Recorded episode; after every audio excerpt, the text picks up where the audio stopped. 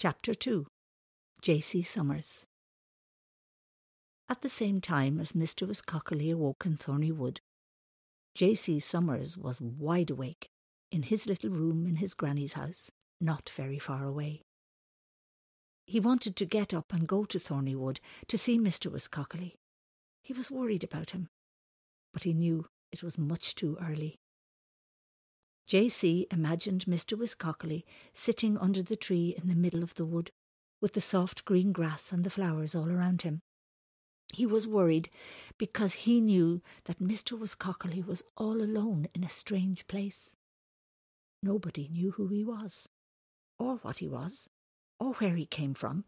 Nobody knew except J.C. Summers.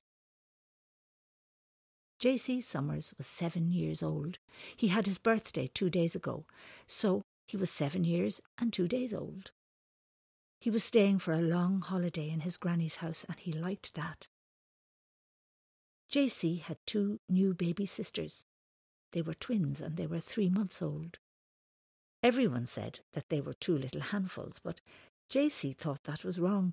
He thought they were bigger than that, more like two little armfuls. He loved his sisters.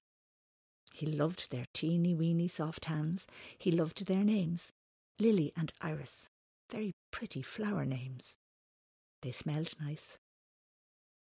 He was a big brother now, the oldest in the family. He liked that. Next September in school he would go into first class, and he liked that. He was going to spend the whole summer with his granny in her house in the country, while his mam was minding the two handfuls at home.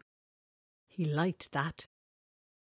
His granny told him that he was allowed to play wherever he wanted, as long as he did not go out the front gate, near the busy road, and he liked that.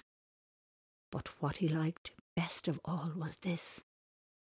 At the bottom of the garden, across the stream, was Thorny Wood. No one ever went in there. Everyone believed it was choked up with briars and tangles and thorns, and was always dark and horrible. Only J.C. knew that in the middle of the wood there was a clear space and a secret winding way in. Today he would find the way to Thorny Wood and go there to meet Mr. Wisscoccally.